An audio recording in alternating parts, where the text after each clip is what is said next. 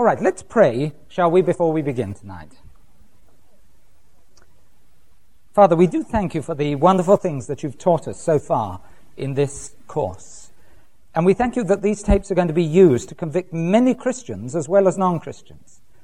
Father, I thank you already for the response to these studies. Father, I thank you for so many who've realized that they, without meaning to be, have been enemies of Christ because they haven't been standing up for the truth in the Word of God. And I do thank you that we are able to hold this Bible in our hands and to say, This is the inspired Word of God.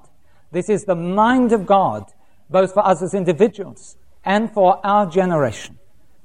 And Father, I would ask tonight in Jesus' name that, Father, we may take a step forward individually, a step forward in our faith, and a step forward in the revival that we believe is coming to our nation. Father, through what we share tonight, even though it's so basic, I just pray, Father, that people's lives are going to be revolutionized. And that, Father, we might truly say after a few months that we'll never be the same again. I would pray for us all that we should not just be hearers of this word, but that we should be doers also. Father, forgive us if we deceived ourselves. It's so easy to have cliches in our vocabulary and think that just because we use the cliches that we're living the life. I ask tonight that we should have many in this fellowship many in this country who are not just using the cliches, but who are living the true Christian life. Therefore, Father, I ask you to just guide us tonight and convict us where it's necessary to convict us, but instruct us in the way that we should go. Father, I would ask you to speak tonight. In the name of Jesus. Amen. Thank you, Lord. Amen. Well, we come to the sixth Bible study tonight, and can I say, I don't remember a course of Bible studies in which I've covered so much material as this particular group of studies. I hope those of you who've been with me up to this point have really taken in the information that I've given out. Now, the rest of the course is vital for our nation, for our society, and I'm going to be covering a lot of things in the rest of the course that will help us understand the uh, basic teachings of the Word of God and how they apply to us as individuals and to our society. But in this Bible study, I want to do something entirely different. I'm going to go right back to basics. And I don't mind whether you're a mature believer here tonight or whether you're still a babe in Christ, you need to hear what I've got to say tonight. As I've been thinking about the Bible study tonight, I've been refreshed in my own soul to get back to the nitty gritty things that I have to do in my Christian life. Tonight I'm going to ask the very simple question, how do you study the Bible?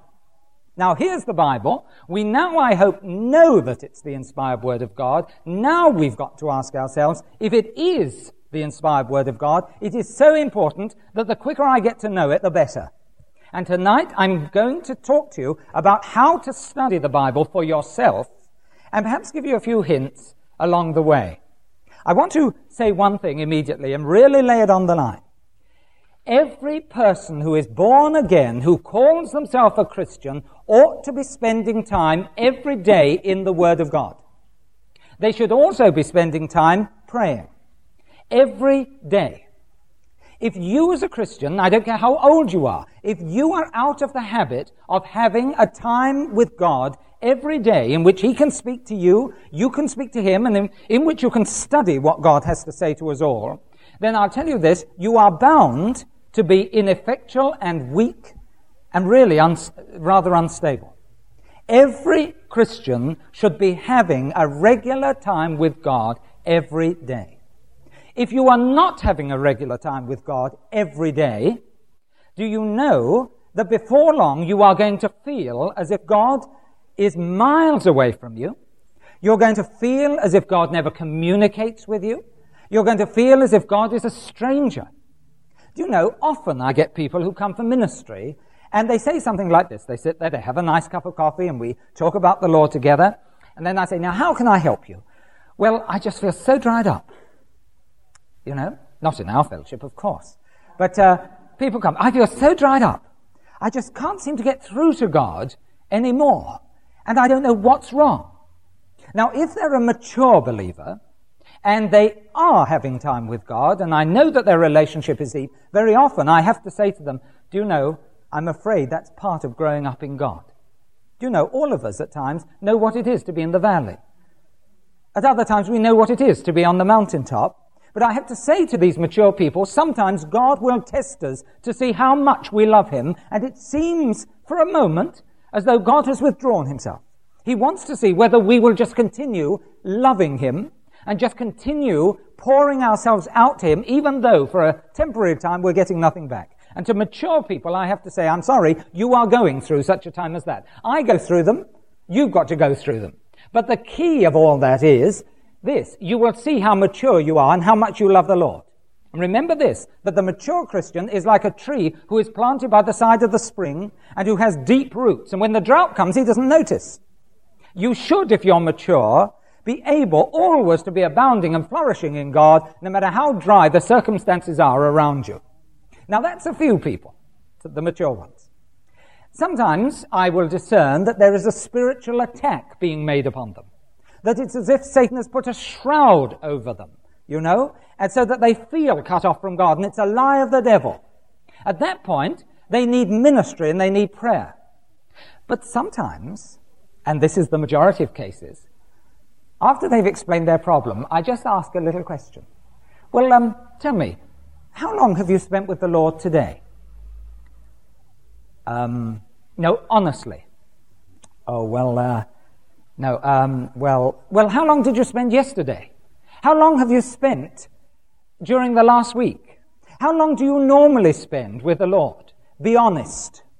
And do you know, in 60% of the times, people have to admit, well, I'm sorry, I, I don't really have a regular time with God. Or I take the Bible up sometimes and I have a quick dip in, you know, when it suits me, but I, I can never get much from it, they say.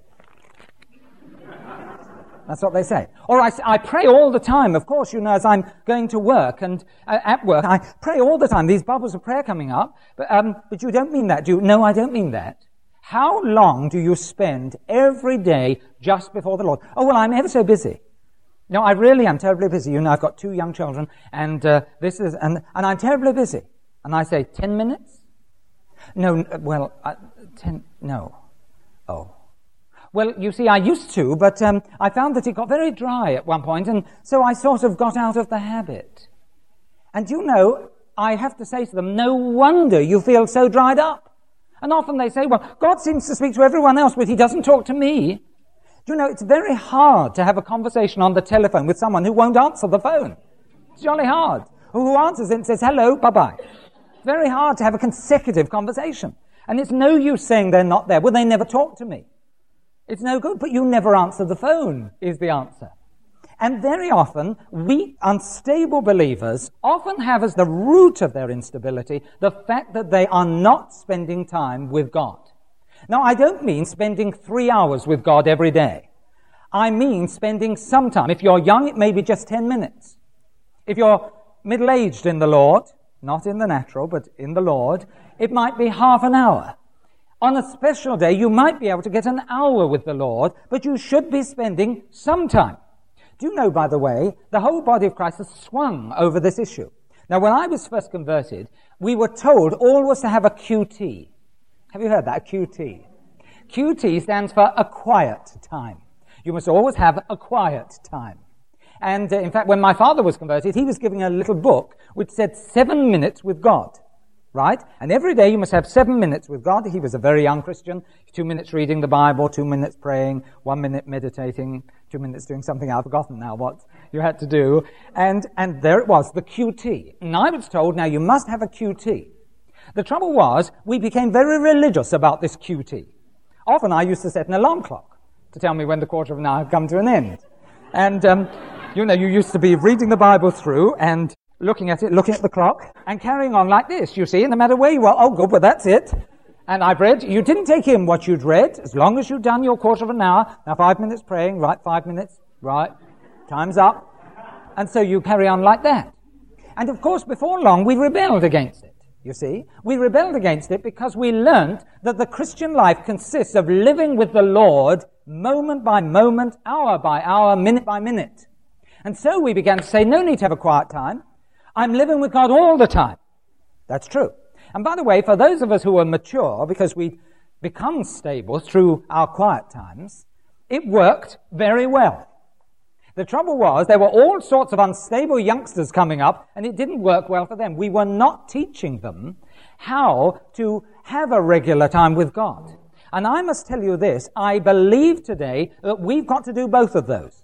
We've got to live moment by moment with the Lord, of course you have. But you must also have a time which is God's. Now, many Christians are without excuse. Many Christians listen to the radio or the TV for hours during the day. Surely you can switch the thing off for 20 minutes to have time with God. So we've got to understand that this time with God, and I'm not going to call it a quiet time, is essential. And please don't get religious about it. Read the Word of God and take in what it says. You can vary the time, but you must have some time every single day. If we do not have this time, we are never going to see revival. You see, revival begins with the individual. It doesn't begin on a nationwide thing. It begins with you and me, my brother and my sister. All of us. Do you know this actually, when you look, look at it, is why so many churches are ineffectual and weak today. It is true. Most churches, you think of the church you belong to, whether it's true of them. Most churches have a core group that's really on fire for the Lord. A core group who really have the vision of the place that they're in, and they have an awful lot of hangers on. People who know the cliches, people who will come and have a cup of coffee and chat or fellowship or gossip or whatever it is they're going to do. But really, the truth about them is they're freewheeling in their faith. You see, they're not actually receiving from God and they're living on the backs of everyone else. If this percentage is large, the percentage of free willers, you have a dead church with a small group who are dying to see the thing come alive. If it's large, you have a live church, right? Because there are lots of people who are living uh, in faith, you know, and on the Word of God. But really, you've got quite a number who are being dragged along by their ears. If we are going to see truly effective churches, it means that every individual has got to become a Bible a, a man and woman of the Bible. It's essential. We've got to really face up to this, you see. Nationally, we must see it. Do you know that no matter how much the Holy Spirit is poured out on our nation, unless the individuals in the nation turn to the Word of God and start having dealings with God, the revival cannot and will not last. That's true. How many revivals have there been in Britain? There have been lots and lots and lots. You read the history of some of the revivals. And yet, the majority of them, we have to say this, have been a flash in the pan. They've lasted for a little season, and then there's been nothing afterwards. Have you ever read the stories about the Welsh revival? Have you ever read those? Now, my family was living in Wales at the time of the Welsh revival. My family was untouched by the Welsh revival. I have to say that. They were totally untouched by the revival that went on. But sometimes when I read those stories, I think, Lord, when are you're going to do it? A man would stand up and preach, and suddenly the whole church would be flat on their faces, sobbing their hearts out in repentance. Fantastic stuff used to go on. The Holy Spirit poured out so that meetings could never come to an end. They used to be still there in the morning because they couldn't move from the presence of God. Oh, it was so wonderful. And after you've got really thrilled with these accounts, do you know, I don't want you to stop there. Put the book aside, and at the earliest moment, you climb into your little Toyota or whatever car you've got, and you beetle off to Wales. You pop along to Wales. Go to some of those valleys where the revival was so strong. Do you know what you find there? I can speak from experience. I just got back from Rhondda, as some of you know. I've been ministering in the Rhondda Valley a few weeks ago. What do you find there? Do you find the effects of the revival still there? You do not. What do you find? You find very hardened communities. It's a very hard place. You find some lovely Christians who weren't converted by the revival, but they find it really tough and they feel they're in an alien culture altogether. And as you drive through these places, you notice how many chapels there are about. Chapels? They've got so many chapels, it's hard to count them. Big ones, small ones.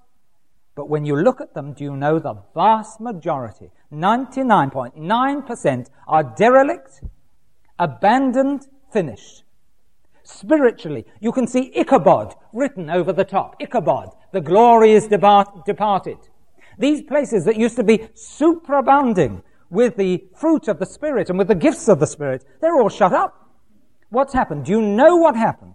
The failure was this, that when the Holy Spirit came upon them, they failed then to have a back to the Bible movement. And as a result, their experience of revival became one of emotion rather than one that was solidly based on the Word of God. Having done that, you might be feeling a bit low. You have a look at some of the other revivals that have hit this country. Revivals that have been true revivals, where the Spirit was poured out and where there was a back to the Bible movement. And do you know what you find? You find the effects of that revival lasting for centuries after the revival. You know the example that I'm going to quote tonight Wesley. Wesley went around this country. He was preaching the word, preaching the word, preaching the word. It was wonderful. He challenged the whole nation that the word of God said this, like the Puritans before. The Puritans went around preaching the word of God. It says they had their foot on the necks of kings. Lovely. And that's what Wesley did. And around this country, thousands were converted. But just as equally important as that, he actually got the unbelievers of the land to start taking the Word of God seriously. Wesley got the Word of God into the institutions of this land. Do you know many of the laws that we have in our land were written after the Wesley revival?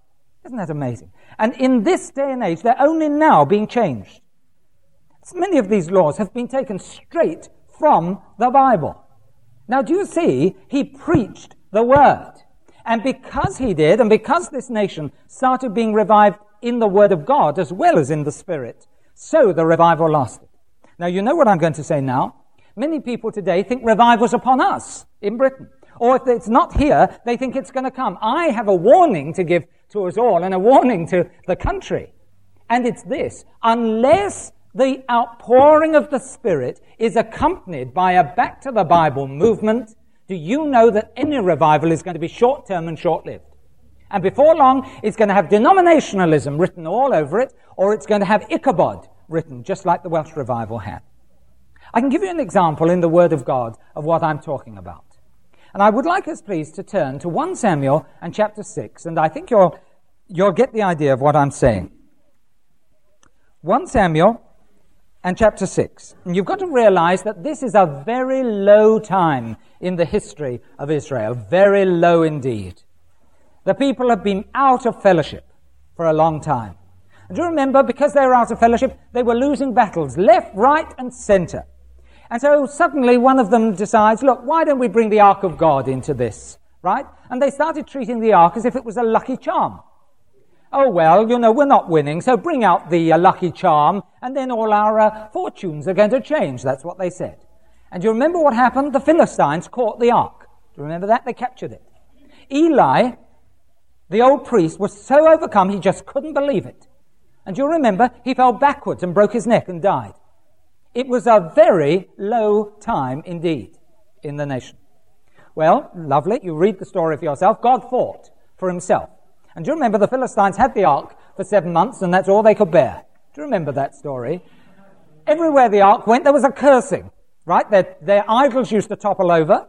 Everyone was struck with illness and cursing until finally they, they put it in one city, another city, another city, and finally they said, we've had enough of this ark. We've got to send it back to Israel. And they got a cart, do you remember that? And they put the ark on the cart, and they got two cows, and off the cows went lowing their heads off until it came to the border area and to a place called Beth Shemesh. Do you remember that? All right, let's read, shall we, what happened at Beth Shemesh. In verse 13 of 1 Samuel and chapter 6, here they are. Now they're getting on with the harvest. And they of Beth Shemesh were reaping their wheat harvest in the valley. And they lifted up their eyes and saw the ark and rejoiced to see it. And the cart came into the field of Joshua, a Bethshemite, and stood there where there was a great stone, and they clave the wood of the cart and offered the kine a burnt offering unto the Lord. Not very kind, that was it. But there we are, and they say, Oh, marvelous, the uh, cows have come as well, we'll offer them up to the Lord. And the Levites took down the ark of the Lord and the coffer that was with it, wherein the jewels of gold were, and put them on the great stone. And the men of Beth Shemesh offered burnt offerings and sacrificed sacrifices the same day unto the Lord. Now the presence of the ark caused a mini revival. Wonderful. There it is. They were rejoicing. They were praising God. The ark was right there. The tragedy was that they had the zeal for God, but it was not enlightened. They didn't know what they were doing. And do you know what they did? Someone took the lid off to have a look inside. And because of that, cursing came upon them. Do you know, in our day and age, by the way, the Ark of God is coming back into our land. The very presence of God in our land. And there are many people in this day who are acting full of exuberance. Oh, they're so thrilled with it. The trouble is they have a zeal for God, but without enlightenment. And that's a very dangerous thing, and it's bound to bring disaster in the end and the end of the revival. And sure enough, in Beth Shemesh, the revival comes to a, a rapid and abrupt end. Look what it says, verse 19.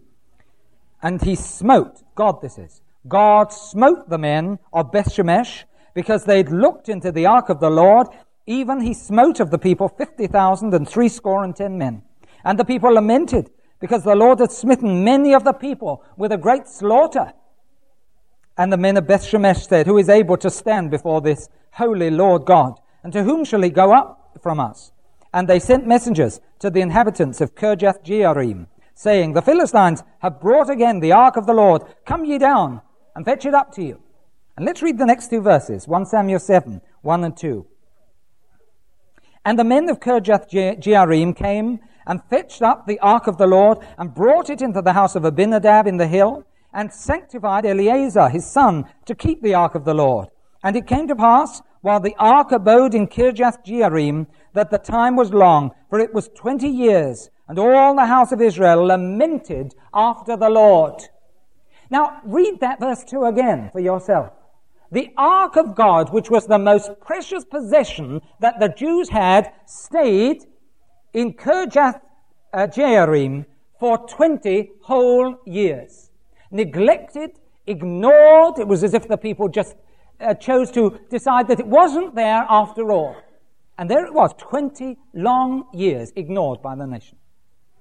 And Samuel at this time was beginning his ministry. There were two prophets about this time. This overlaps with the end of Judges, right, for your information. Remember, the Jews didn't write chronologically, they wrote logically. Do remember that, all right?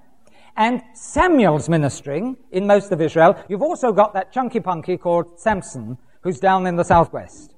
And Samson's causing a lot of trouble down there, and God was in the trouble. Praise God. And that's another story. But Samuel begins his ministry. Now, what does Samuel do? He could have had a cheap revival. Easy. Well, I'll tell you what we'll do, folks. Let's go down and, and bring the ark up. He doesn't do it. Do you know what Samuel does instead?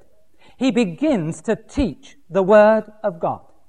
20 years and more, the man starts wandering all around Israel, teaching the word, teaching the word, teaching the word everywhere he went. You see it in verse 3. And Samuel spake unto all the house of Israel, saying, If ye do return unto the Lord with all your hearts, then put away the strange gods and Ashtaroth from among you, and prepare your hearts unto the Lord, and serve him only, and he will deliver you out of the hand of the Philistines. And everywhere Samuel went, he was preaching the word of God up and down the land, all over the place. And do you know what else he did? He established Bible colleges everywhere. Right? Not uh, religious settlements, but where people could come to be trained in the word of God. These were called uh, the schools of the prophets. And the people who went there were called the sons of the prophets. Do you remember we meet them in the story of Elijah and Elisha, the sons of the prophets that were at such and such a place? He established the Bible teaching right through the land. And once Bible teaching had been established in the land, then the ark was brought up. Do you see that? And do you remember who brought the ark up? David did. That's some years after this. And David went down. He got the ark and went dancing in front of it. Do you remember? Into Jerusalem. But that could have happened 20 years before. But it wouldn't have lasted. It was the teaching of the word by Samuel that made the ark lastingly effective. And today I tell you this, we've got to have a back to the Bible movement. The revival in our land has either got to be spearheaded by this back to the Bible movement, or it must be accompanied by it, or if necessary, the back to the Bible movement must come afterwards. But if it doesn't come, and if our land is not challenged by the Word of God, Ichabod is going to be written over the revival. It's happened before, and the one thing we must do is learn from history. It can happen again. So where does this begin? It's got to begin somewhere. I'll tell you where it begins. It begins in you and me. Testing. We've got to experience revival in the Holy Spirit, but also revival in the Word of God. Every one of us. And once it's begun with individuals, it can then spread onto churches. And once it's begun with churches, then it can start making an impact into the society in which we live. But it's got to begin somewhere, and here am I, Lord. Let it begin with me. Fail to do this, and we will see no revival of a lasting nature. It's absolutely essential. We've got to get into the Word of God. And so, do you see, this is why we as a fellowship see our ministry as getting the Word of God into this land.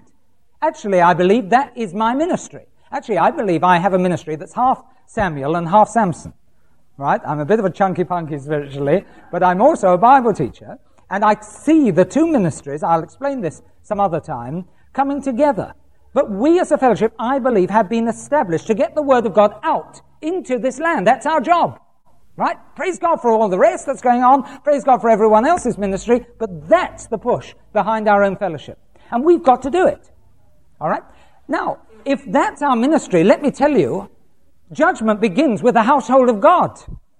We've got to make sure that we as individuals are living up to the vision that God has given to us. So what I'm going to do is to give you certain hints that will help you study the Word of God for yourself. All right? Can I just say one thing to begin with? If you find that lack of discipline is your problem, there's a very simple way to solve it. Very simple indeed. Ask help from others. Do you know one thing I would recommend to any of you who find it hard to have a half an hour with the Lord? I would look around for a Christian neighbor nearby, in the fellowship or even outside the fellowship, and say to them, look, I um, want to have about half an hour a day with the Lord, and I find it a bit difficult to discipline myself and say to them, Do you mind perhaps coming to my house on your way to work? Or can I come to your house on my way to work? And can I just spend 20 minutes or half an hour just sitting with you in the same room? Have you thought of doing this?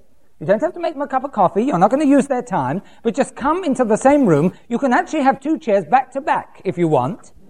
But you're not there to talk to one another. You're not there to pray with one another. You are there to spend time with the Lord. And you know, it's amazing how self-discipline starts coming in. You know, say you have it early in the morning and you want to lie in.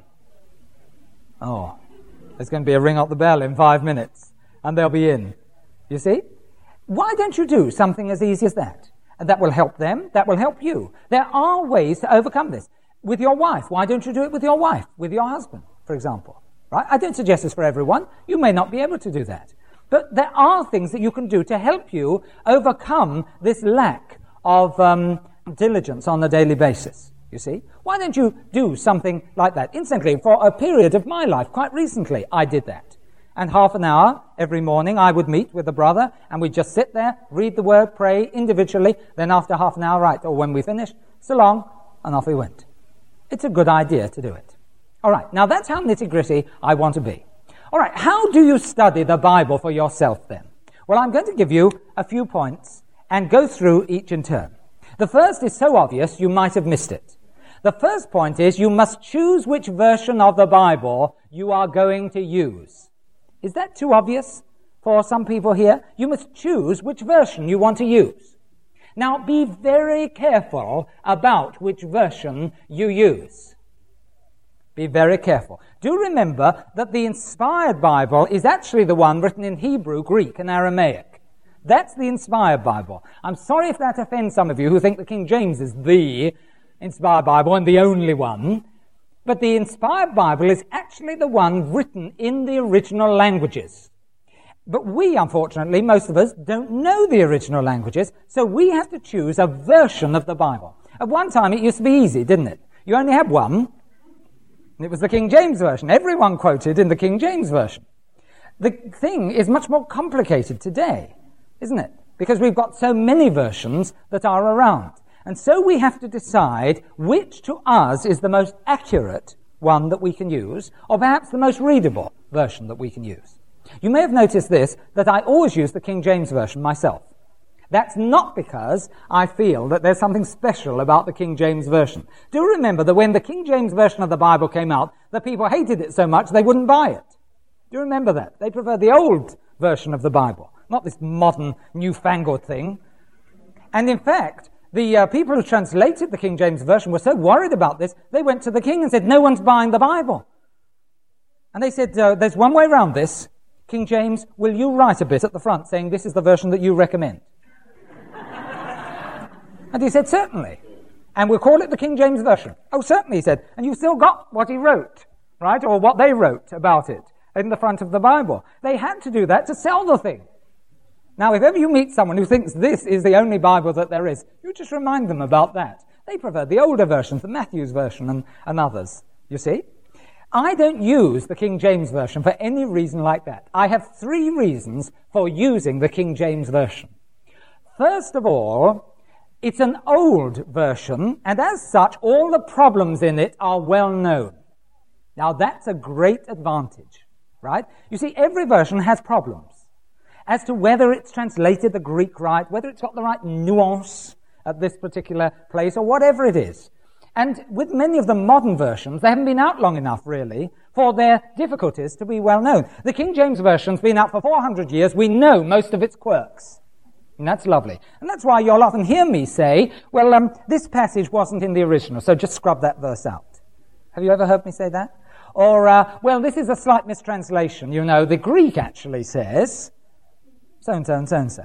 Or uh, the word here is a bit obscure. It would be better if we translated it with such and such. Now, these are well-known things that the King James Version has in it, and most people would say, oh yes, we know about that. You see, there's no problem. Now, the modern versions, unfortunately, are not as well known as that. Now, that's a major advantage of the King James. So the first reason that I use the King James, its problems are well known. The second reason is this, that most of the good reference books that you have to use if you're going to study the Bible are in the King James Version. Now, I'm sorry about this.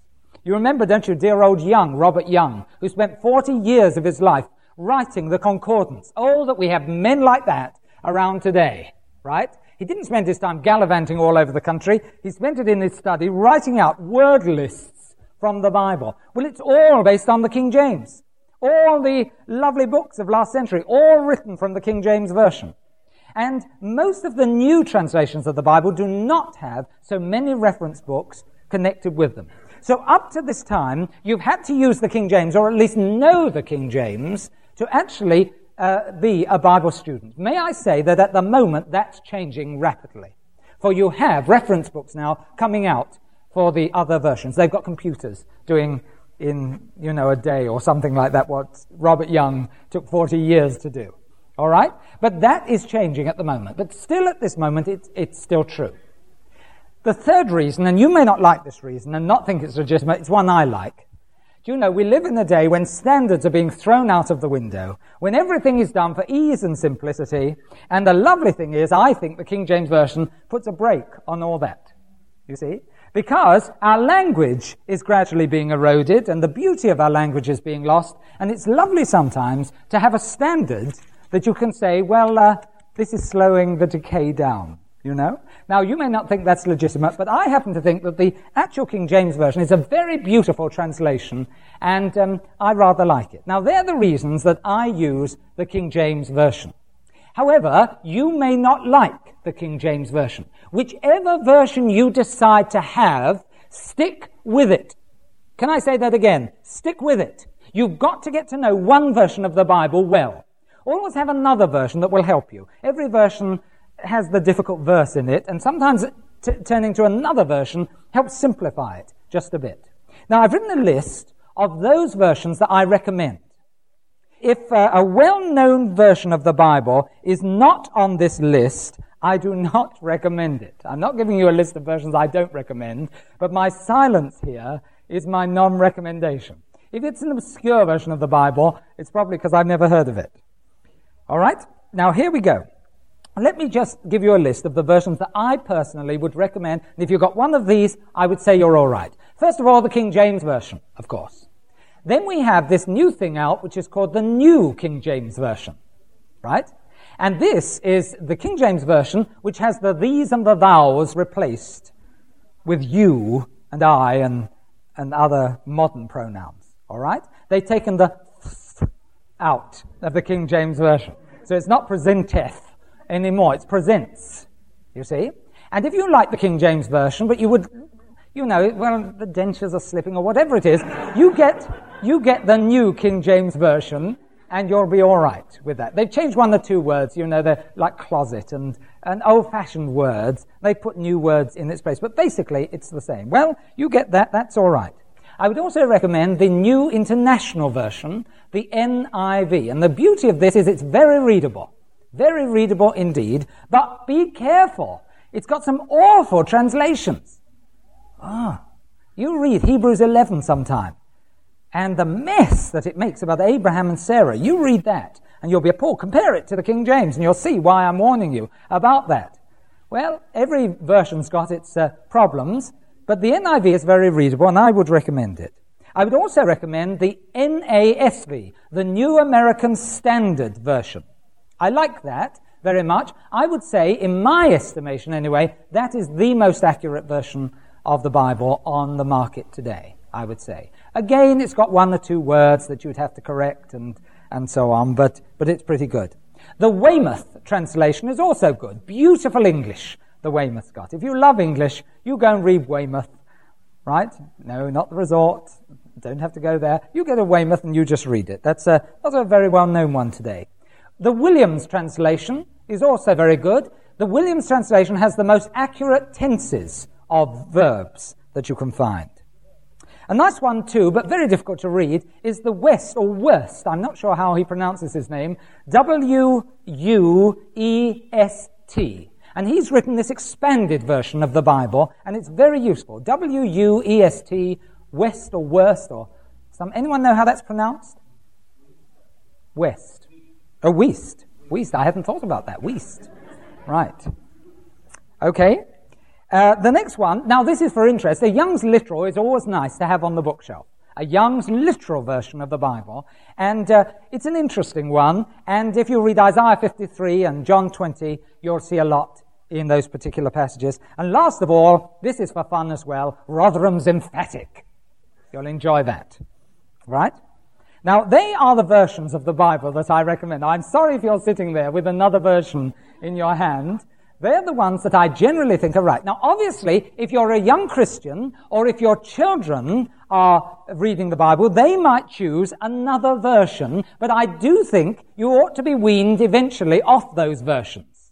Do you know, I once had to do a Bible study to a group of children who were all on a particular version of the Bible, which I will not name. And I didn't have a copy of this, you know. I mean, there are some books I won't have on my bookshelf. And I didn't have a copy of this particular so-called Bible.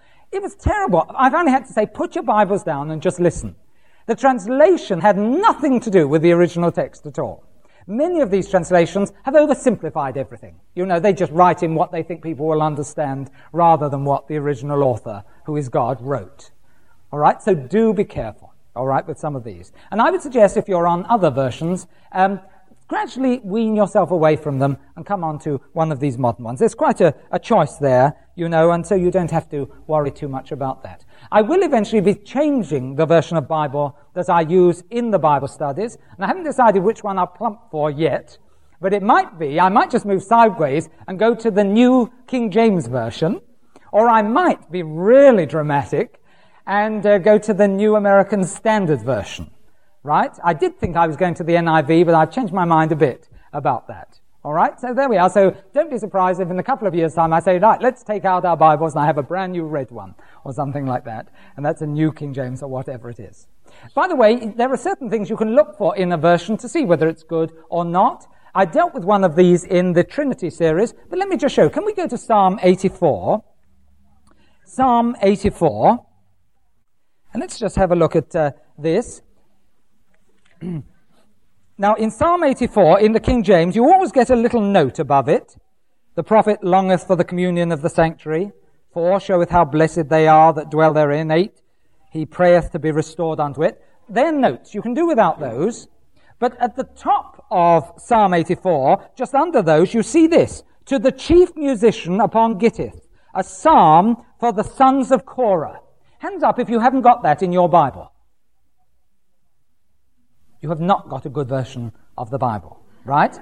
These notes above the Psalms are part of the inspired text and they should be in. All right? Now that's one way you can test a version of the Bible quite quickly. The other one, of course, as I said in the Trinity tapes, is Romans 9 verse 5. Can we quickly go there? Romans chapter 9 and verse 5.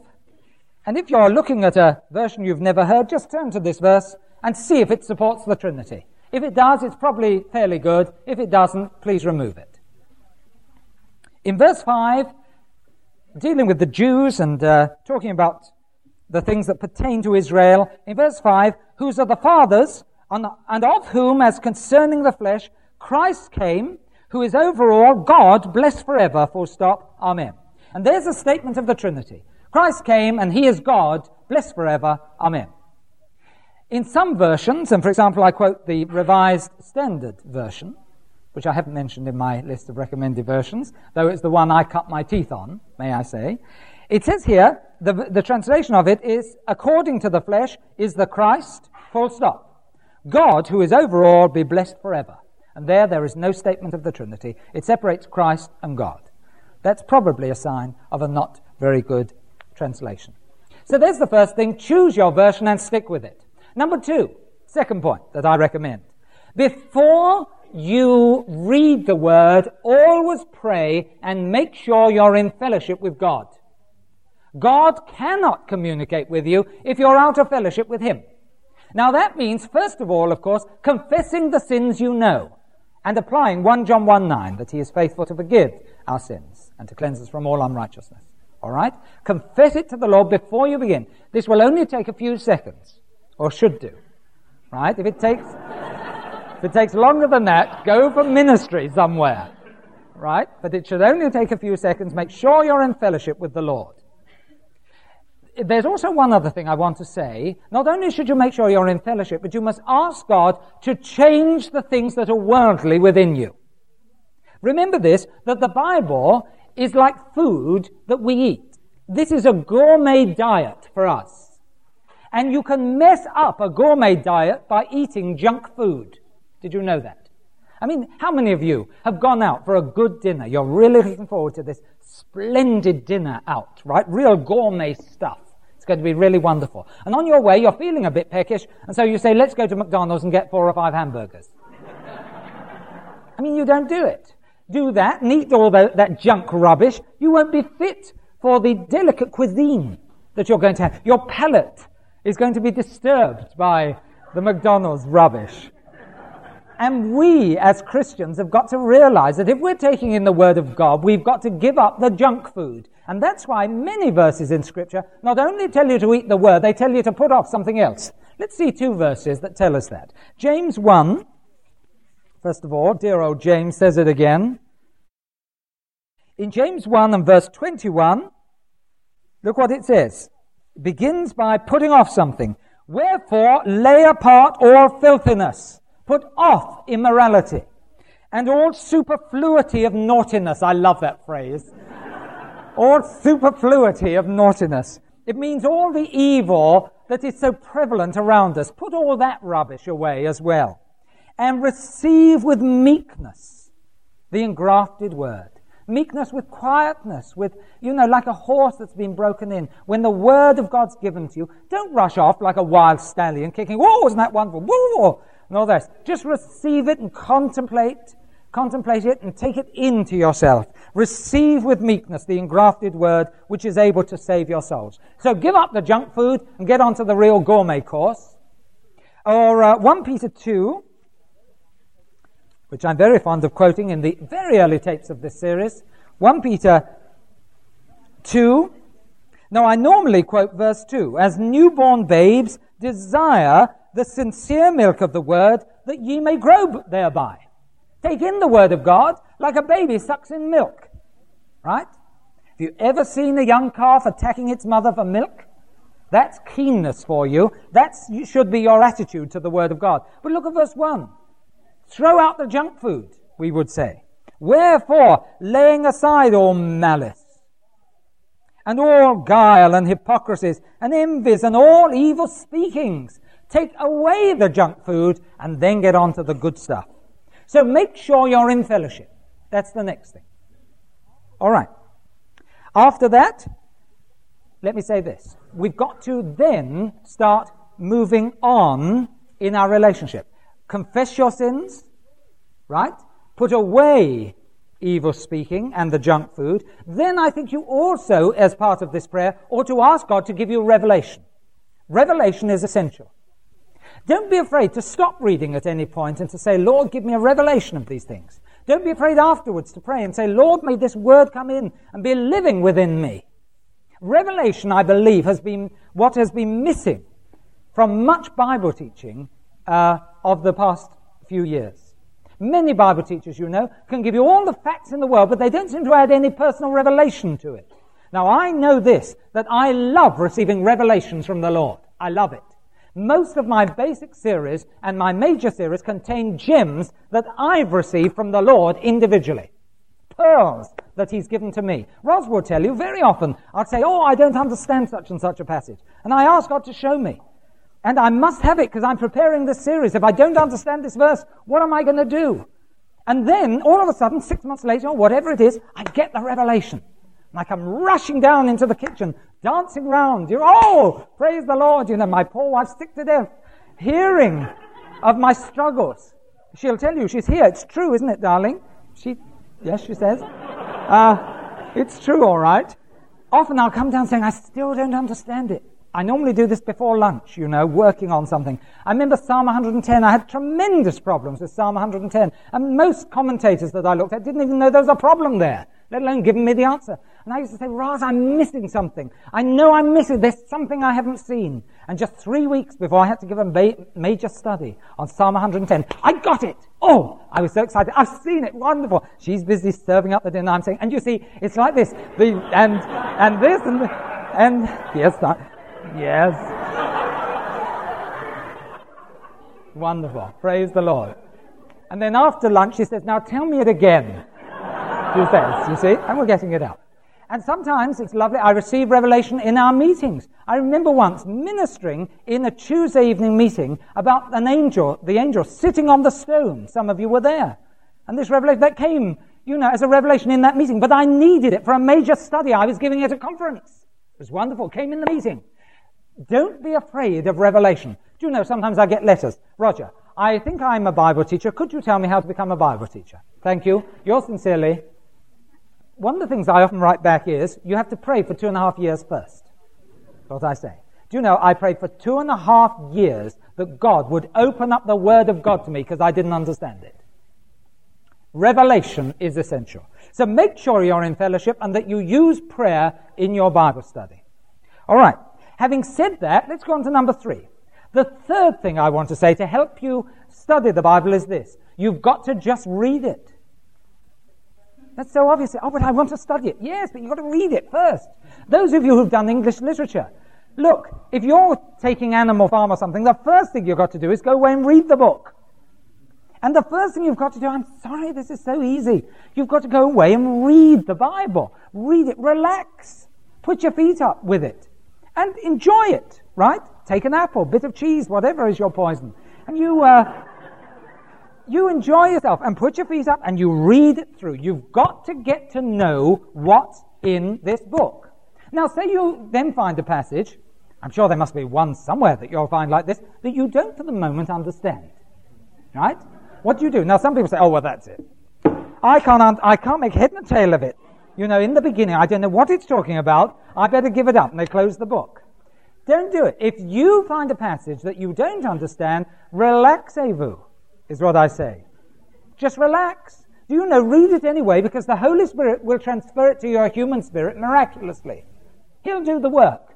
You may not understand. Your mind's left behind. It doesn't matter. God doesn't need your mind. He'll transfer it through to your spirit. Yes, it's true and then say, Lord, I don't understand a word that this is about. Will you show me?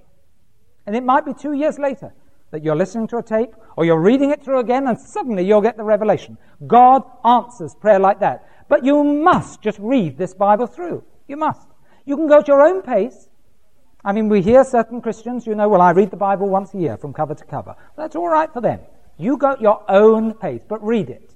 I would recommend that you do this that you, for example, to get to know what's in it, that you read Genesis, you read Exodus, then you go on to Joshua, Then you go on to Judges. Then tuck little old Ruth in there and read Ruth. Okay? Then go on to 1 and 2 Samuel. Once you've read those, generally speaking, you'll understand the overall flow of the Old Testament. Then read a psalm, or two, or three, or 20, or whatever you want. Read some of the Proverbs. Uh, have, a, have a go at, at Jonah and some of the prophets. You know, just go through like that. In the New Testament, well, say Mark or Luke. Begin with a gospel like that. Then on to John. Then Acts. Then why don't you read some of the smaller letters? And don't read them a chapter, read them right the way through. Remember, they're written as letters, right? And I don't know about you, but I tend to read my letters all at one sitting. Do you tend to do that?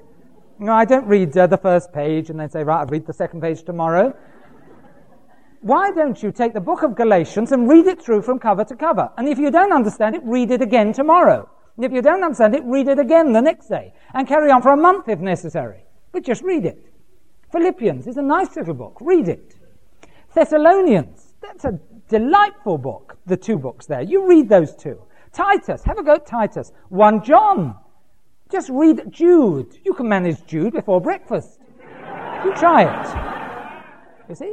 Just read, read, read until you get to know exactly what is in the Word of God. Now, once you generally know it, you're ready to go on to stage number four. Stage number four is this. You must then learn to structure your knowledge of the Word of God. Structure. Do you know, if ever you're listening to a talk, generally speaking, a bad talk has no structure to it. Have you heard ministers like this? I've heard loads and loads. And they come on the platform and they talk for a whole hour and a half, and at the end you think, oh, well, I enjoyed it, but I can't remember what he said. And it's all over the place. And it brings in a bit from here and a bit from here, and, well, of course, fasting. Oh, yeah, let me tell you about fasting. And so and so and so and so, and, and this, and then my wife. Oh, no, we're on to wife. Now, let me tell you about my wife. My marriage. Now, marriage is important, you know. And in our home, we run things right. Let me tell you how to run things right. And you, and you go all around the houses like this, and it's all amorphous. You know, it's like a jelly. Generally speaking, a good talk is one that is clearly structured. I don't mean the old homiletic thing, I've got seven points to make. One, two, not like that. But there has to be a structure in it for us to take it in. Now, you in the Word of God have got to see the structure in the Word of God. And by the way, this is a good way of finding out where things are in the Bible. Do you know, I have in my head the whole Bible structured out. Now, if someone's ministering on Elijah, I know which passage to go to. You see, I know where I'll find it. I may not know the exact verse, but I know the approximate part of the Bible that I can turn to. Elisha, I know that if I turn to 2 Kings, and the beginning of 2 Kings, it's in there somewhere. Do you see? Now we've got to structure it out like this. And you don't have, it doesn't have to be detailed. It can be simple. Can I structure the book of Genesis for you now? And this might help. And if you're making notes, there's no copyright on this. You can have this. This should be in your head. Let me do it from my head. It's easy, right? Well, Genesis 1 and 2 is creation. Genesis 3 is the fall of man. Genesis 4 is Cain and Abel. Genesis 6 to 9 is Noah's flood. Genesis 11 is the Tower of Babel. Genesis 12 is the call of Abraham, and the chapters that follow are his life. Genesis 19, Sodom and Gomorrah. Genesis 21, the birth of Isaac. Genesis 25, the birth of Esau and Jacob. Genesis 37, Joseph. Now you've got the whole book structured. If I want something in the life of Isaac, it's somewhere after 21 and not too many chapters after that. Do you see? If I want Joseph, it's somewhere after Genesis 37. Now that's all the basic structure you need to find your way around. It's easy. That's easy? John's Gospel can be structured similarly, right? Let's take John's Gospel. Uh, chapter 1, well, it begins with, in the beginning was the Word, right? And in chapter 1, you have the calling of the disciples. Easy. Chapter 2, the wedding at Cana. Chapter 3, Nicodemus. Chapter 4, the woman at the well, woman of Samaria. Well, chapter 5, I generally slip over, but if you want to remember it, it's the healing of the man by the pool of Siloam. Chapter 6, Jesus is the bread of life. Chapter 10, he's the good shepherd. Chapter 11, Lazarus. Then I missed chapter 12, but it's where the people want to see Lazarus and, and so on. Chapter 13, he washes the disciples' feet. Chapter 14, let not your heart be troubled. Believe in me, and all the rest. Chapter 15, Jesus is the vine. And then you go through to the obvious chapters of the crucifixion and so on. I mean, chapter 20, the resurrection occurs. In 21, what Jesus did when he was resurrected. It's as easy as that. There's the general structure of the book. Now, every Christian should have a structure like that in their heads. It doesn't take long to do it, you see. Oh, you can do it in another way if you want. Uh, the life of David, for example. Do you find it difficult when there's an event that happened in David's life and you think, where's it found? Well, it's easy. It's somewhere in 1 or 2 Samuel. Anyway. So that's fairly easy, isn't it? Generally speaking, you can divide David's life into four main sections. It's easy. You've got his early life and the time until he became king. That's the first section. That's 1 Samuel 16 to the end of 1 Samuel. So if it's an event that happened then, there it is. When he killed Goliath, he was a young man. Where's that found? Well, it's somewhere between 1 Samuel 16 and the end, and it's actually 1 Samuel 17. Well, that's easy, right? You remember at the end of 1 Samuel, Saul gets killed? So David then enters his second phase, which is his uh, accession to the throne and his reign. Right? And that begins in 2 Samuel. Chapter 1, he laments over Saul, and then you go right through to chapter 10. So that's his accession, his coronation. Then you get the third phase of his life, his sin. Do you remember he committed adultery with Bathsheba? That is in 2 Samuel 11 and 12. See how easy this is. Then you come to the fourth and final stage of his life, his old life and his death. Where's that? 2 Samuel 13 to the end of 2 Samuel. There's nothing difficult in it, as long as you structure it. Do you see? And you know how I structured it was this. This is actually the book that I first used when I was first converted. And uh, I began the Gospel of Matthew. I found this. I was a very young Christian. First chapter deals with the genealogy of Jesus Christ, 14 generations from Abraham to David, 14 from David to deportation to Babylon, 14 from deportation to Christ. Mary conceived of the Holy Ghost. Joseph saw an angel who explained the conception, so he married her.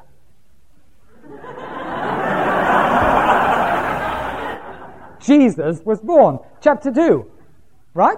Born in Bethlehem of Judea. And, and then chapter 3, chapter 4, chapter 5.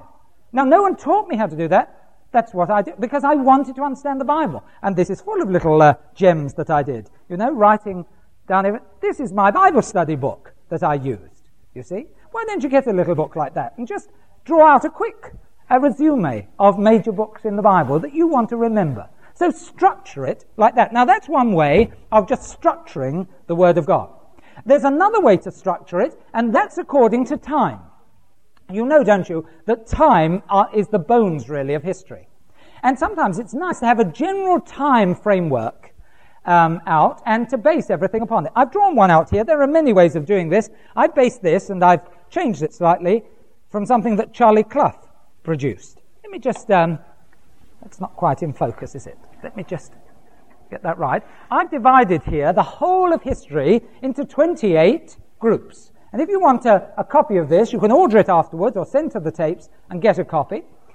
And uh, you can divide the whole history of the earth into 28 different periods. Now, this is lovely because when you're reading a book, you can find where the book was written. You can also find which period of time a certain passage is relating to. Very quickly, let's go through them. First of all, you have the creation. Number two, you have the fall. Number three, you have the flood. Number four, the covenant with Noah. Number five, Abraham and his family. That's the book of Genesis, generally. Then you get this historical event called the Exodus. Then the giving of the law on Mount Sinai and the wilderness journey. Then, after the crossing of Jordan, number eight, you get the conquest and settlement of the land. See how quickly we can run through history here. Number nine, the call and reign of David. Number 10, the golden era of King Solomon. Number 11, the decline of the kingdom. Number 12, the fall of the kingdom. Number 13, the exile in Babylon. Number 14, the restoration after the exile. Now that's the Old Testament. 15, the birth of King Jesus. 16, the life of King Jesus. 17, the death of King Jesus. 18, the resurrection of King Jesus. 19, the ascension of King Jesus. 20, Pentecost. Then 21, and I'll be dealing with this at the conference, okay, on the truth about Israel. Israel and the church, separate. And that's the book of Acts. In, in the book of Acts, you see definitely this gradual divide between Israel and the church coming about. 22, church history. That's the period we live in now. Then you come into the future. 23, the rapture. 24, the tribulation.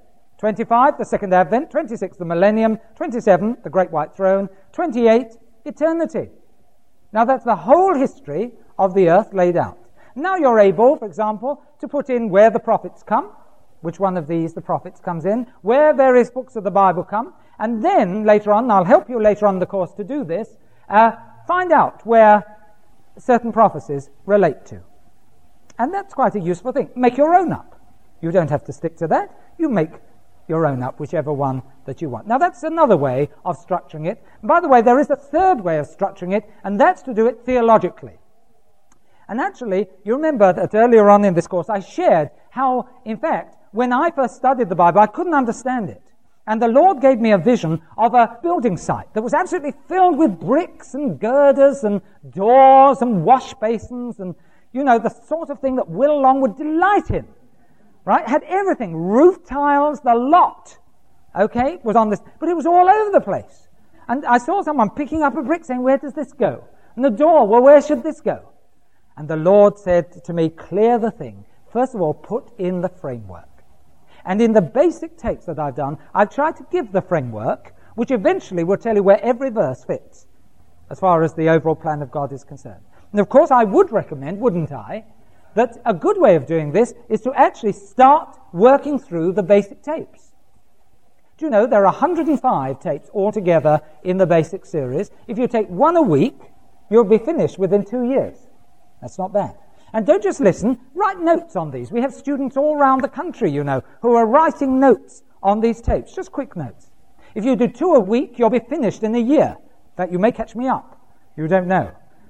But that's what you can do. And if you're determined to do it, it's a good way to do it and start working through. All right, so then your knowledge starts getting structured, and that's a very good thing to do. Okay, now I've forgotten which number we're on now. Praise the Lord. But there we are. Actually structure it. That's number four, I think. Number five, now you can move on again. And these uh, do overlap. Then you can actually start studying various topics. And you know, it's a lovely thing to do. Actually take a topic and get interested in that topic and follow it through the Bible.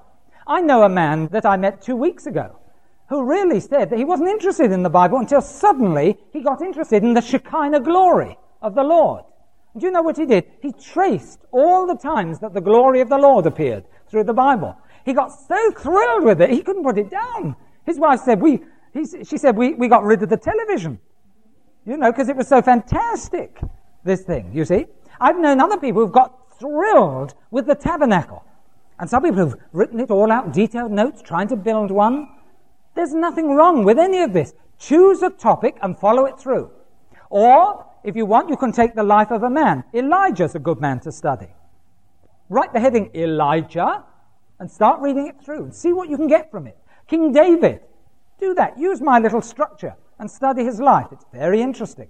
The chap I want to study, but I haven't got time to do it, so please do it and do a tape on it and I'll listen to it, is the man Joab. Go on, do a study of Joab, and when you've done your notes, let me have them. Go on. I'll be inundated. You wait and see now. Joab, right? Lovely.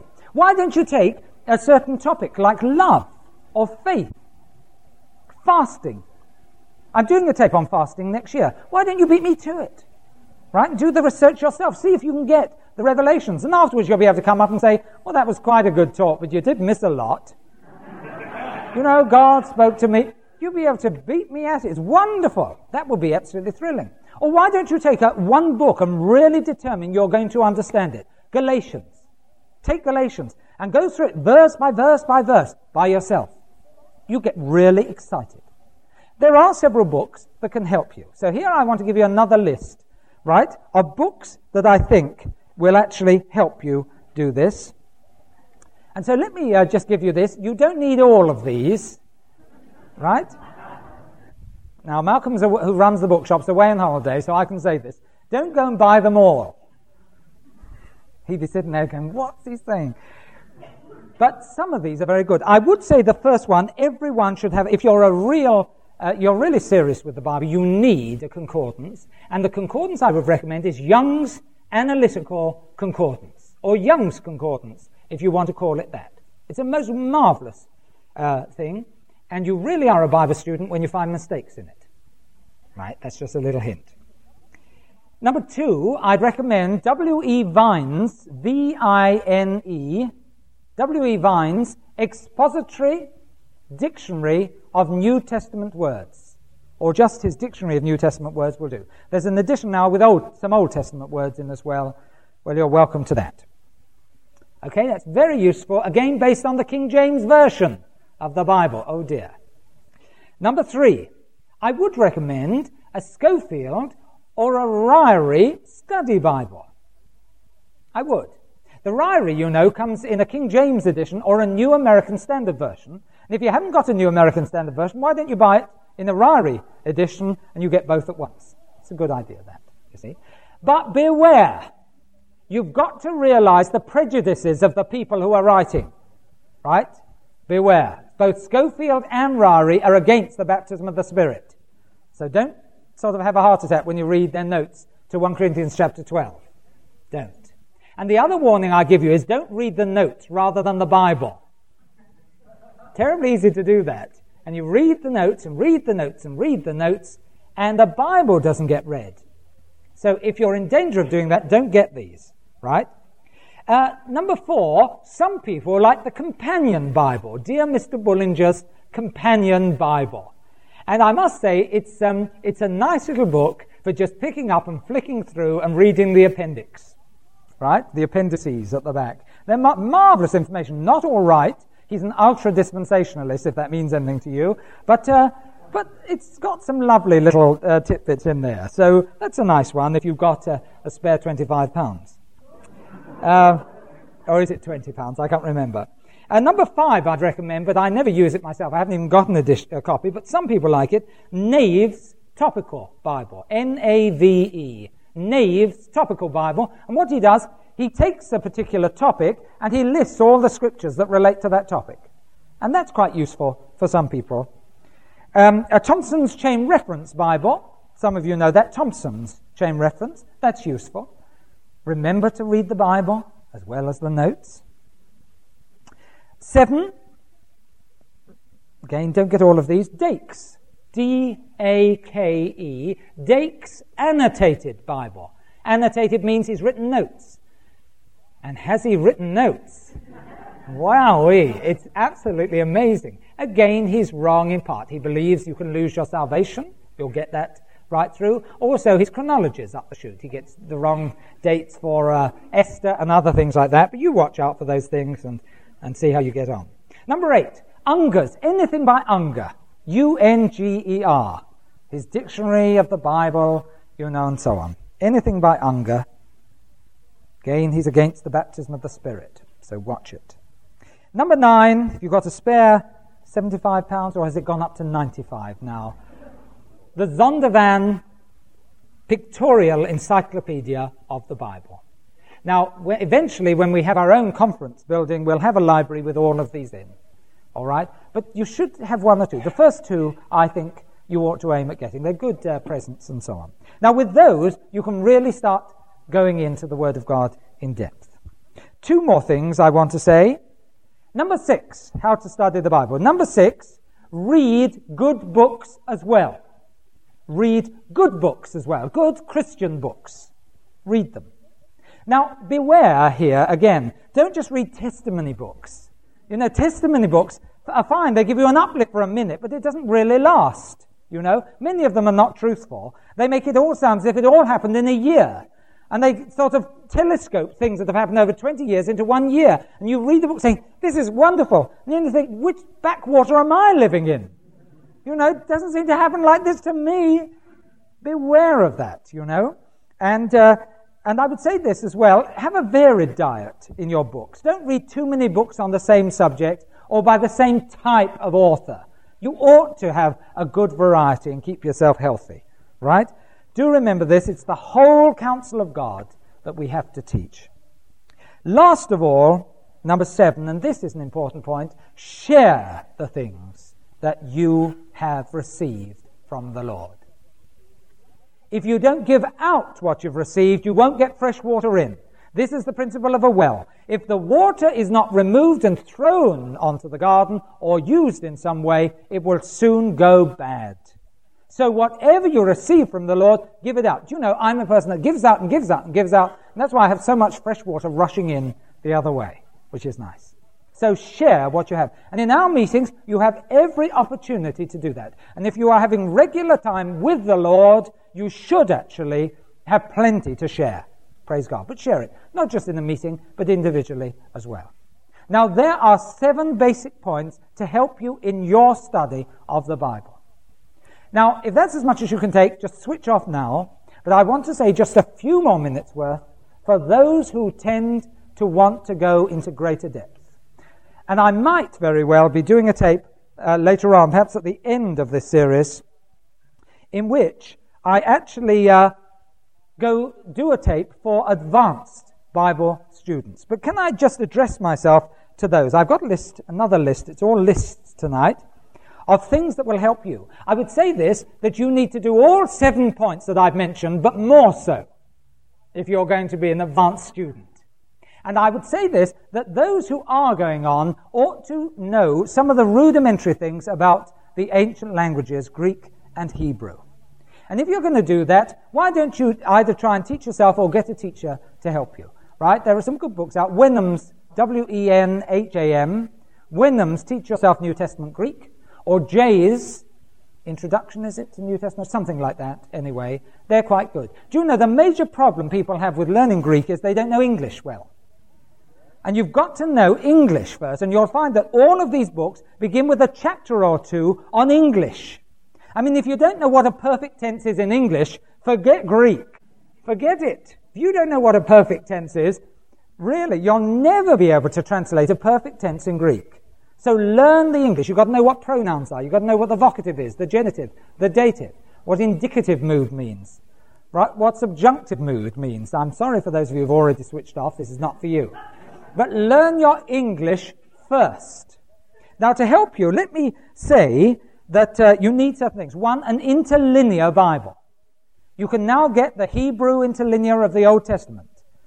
And this means it's got the English text written out with the Hebrew word underneath.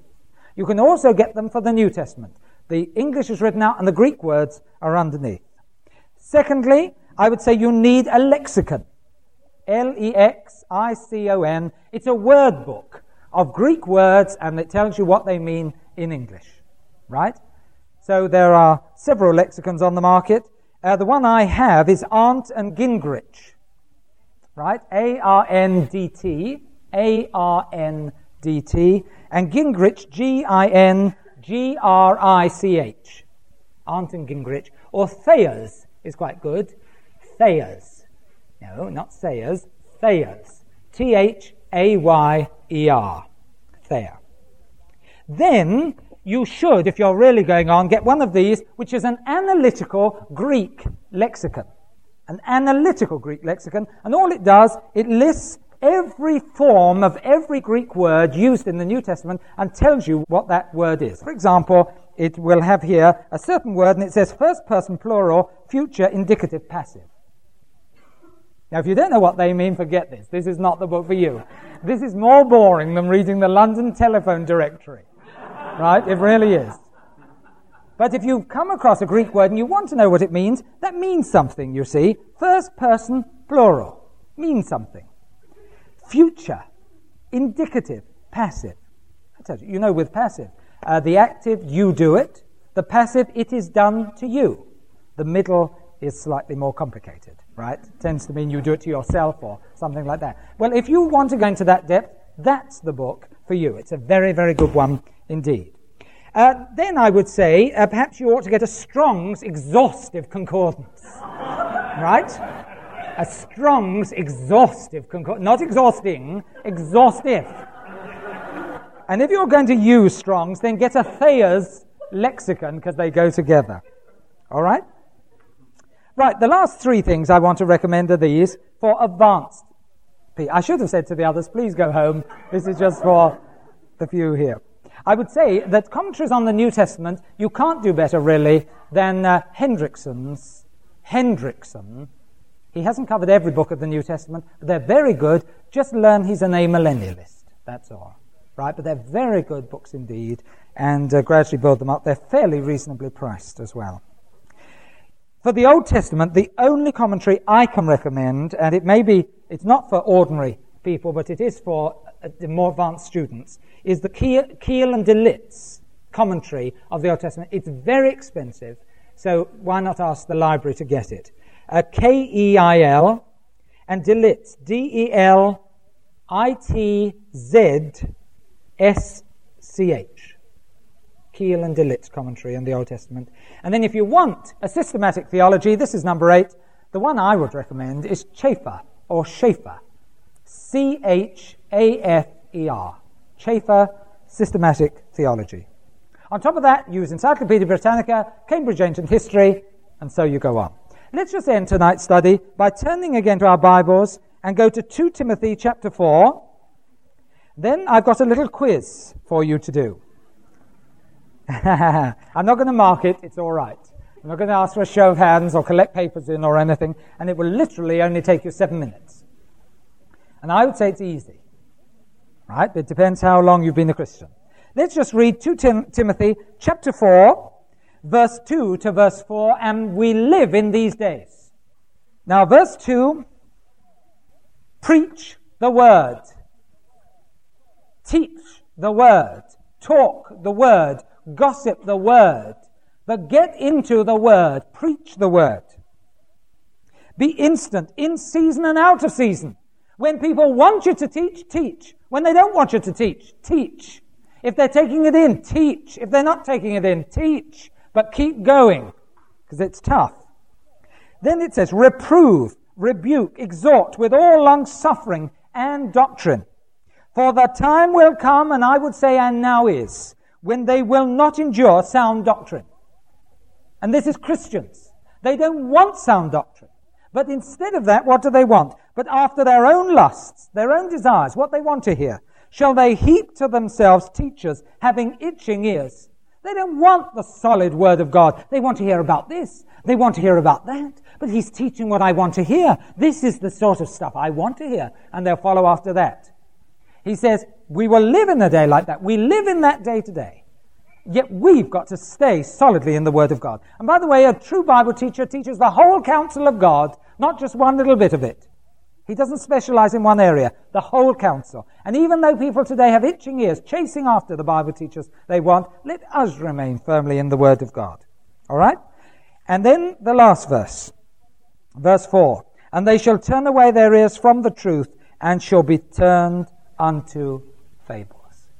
And that is what is going on in our day when you have fabulous things, fables, being uh, promoted in many countries of the world, and people are so excited and they're following after them, but they have nothing to do with the solid doctrine that's found in the Word of truth.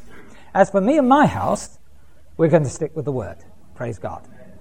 Let's just pray, and then I'll put up this very simple Bible quiz. And may I say, this is not to make you feel, oh, I don't know anything. It's just to show you how advanced you are. If you're very advanced, you'll do this with your eyes closed. If you're reasonably advanced, you should get 8 out of 10, I would say. If you're sort of average, I would say 6 or 7, well, 7, say. If you're under 5, I think you've got, well, you're either a very young Christian or you've got a lot of work to do, I would say. Let's just pray. Father, I do thank you, Lord, for this uh, very practical session. And I would ask, Father, that this shouldn't just be on tape, but that this should be in our lives. I pray you'll give us such a desire to search out the truth that we'll be excited every time we open the Word of God. Father, please just bless us all. And Father, as we come next time to wonderful subjects, I just ask we might be really thrilled with what we study. Thank you, Lord. Amen. Hallelujah. Thank you, Jesus. Praise you. Next time, I'm going to give the first of several studies on dispensations. And there's a controversial word if you've ever heard it.